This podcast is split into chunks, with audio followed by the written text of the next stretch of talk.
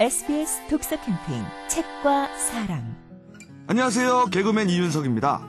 사람들은 모두 각자의 우리 안에 갇혀 있기 때문에 때로는 외부에서 새로운 생각과 자극을 받아들일 필요가 있습니다. 자신의 생각에 충실한 것도 중요하지만 자신이 고수하고 있는 생각이 최선인지 수고하는 것, 이건 더욱 중요한 일이죠.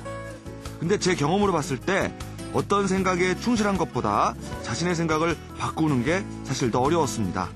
이럴 때 책은 생각을 바꾸는 계기를 마련해 줄 수가 있습니다. 또 때로는 책이 자신의 생각을 더욱 확고하게 만들어주고요. 안정감을 갖게 해주기도 합니다. 독서를 통한 변화와 성숙, 우리 삶에서 끊임없이 거쳐야 할 과정이 아닐까 싶습니다. 지금까지 개그맨 이윤석이었습니다. SBS 독서 캠페인 진리와 봉사를 세계로 독서명문대학 숭실대학교와 함께합니다. SBS 독서 캠페인 책과 사랑 안녕하세요. 개그맨 이윤석입니다. 대학에서 강의를 준비하던 개그맨 친구 서경석이 어느 날 저한테 물었습니다. 웃음에 대해서 잘 정리된 학술 서적이나 교양 서적이 있냐고요. 그래서 열심히 찾아봤는데 의외로 웃음에 대해서 정리해 놓은 책이 별로 없었습니다. 그래서 저는 웃음의 과학에 대해서 연구해 보자 이런 욕심을 갖게 됐고요. 결국은 책까지 만들게 됐습니다. 이렇게 무언가에 대한 결핍이 책을 찾게 만들고 또 책을 쓰게도 만든 걸 보면 결핍이란 것이 꼭 나쁜 것만은 아닌 것 같습니다. 독서란 책 속에서 하나를 찾으면 둘이 궁금해지고 그래서 이 책에서 저 책으로 계속 이어지게 되는 행복한 릴레이입니다. SBS 독서 캠페인 진리와 봉사를 세계로 독서명문대학 숭실대학교와 함께합니다. SBS 독서 캠페인 책과 사랑 안녕하세요. 개그맨 이윤석입니다. 어떤 사람들은 말합니다. 책을 읽고 나면 돌아서서 그 내용을 다 까먹는데 뭐하러 책을 읽냐고요. 저 역시 사실 그런 고민에 빠진 적이 있었는데요.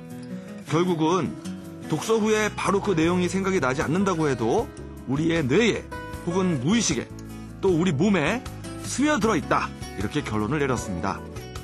중국 무술을 일컫는 쿵푸도 원래는 공부라는 뜻이었다고 합니다. 즉, 공부도 쿵푸처럼 몸으로 익히는 것이란 뜻이죠. 최근의 뇌과학 연구를 보면 우리의 기억은 사라지는 것이 아니라 우리가 그것을 꺼내지 못할 뿐이라고 합니다. 그러니까 마음 놓고 책을 읽으십시오. 이윤석이었습니다. SBS 독서 캠페인 진리와 봉사를 세계로 독서명문대학 숭실대학교와 함께합니다.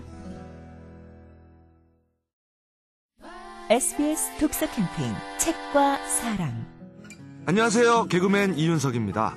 많은 분들이 여행을 좋아합니다. 새롭고 낯선 환경에서 활력을 얻을 수 있으니까요. 저는 독서 또한 최고의 여행이라고 생각합니다. 남들이 가보지 못한 혹은 가볼 수 없는 곳으로 혼자만의 특별한 여행을 꿈꾼다면 독서가 가장 완벽한 해답이 아닐까 싶습니다.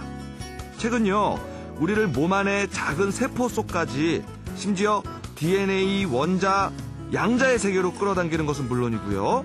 밖으로는 태양계, 은하수, 블랙홀, 우주의 끝자락 깊숙한 곳까지 우리를 데려다 줍니다. 이처럼 드넓은 책의 세계를 여행하면서 나만의 세상을 완성해 나가는 것. 이것이 독서 여행의 큰 보람이 아닐까 싶습니다. SBS 독서 캠페인 진리와 봉사를 세계로 독서명문대학 숭실대학교와 함께합니다. SBS 독서 캠페인 책과 사랑 안녕하세요. 개그맨 이윤석입니다. 가장 성공한 삶은 가장 많이 웃은 삶이라는 말이 있습니다. 웃음은 큰 숨입니다. 즉, 일생 동안 바깥의 공기를 더욱 깊고 크게 들이쉬고 내 몸 안의 일부를 시원하게 내뱉는 것이 웃음의 본질이라고 할 수 있겠죠. 아이들은 하루에 400번 웃고 어른은 겨우 20번 정도 웃고요. 그리고 죽은 자는 웃지 않습니다.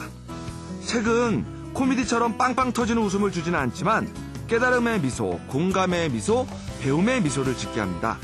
그리고 그 미소는 세상과의 부드러운 호흡으로 우리 삶을 더욱 행복하게 만들어주고요.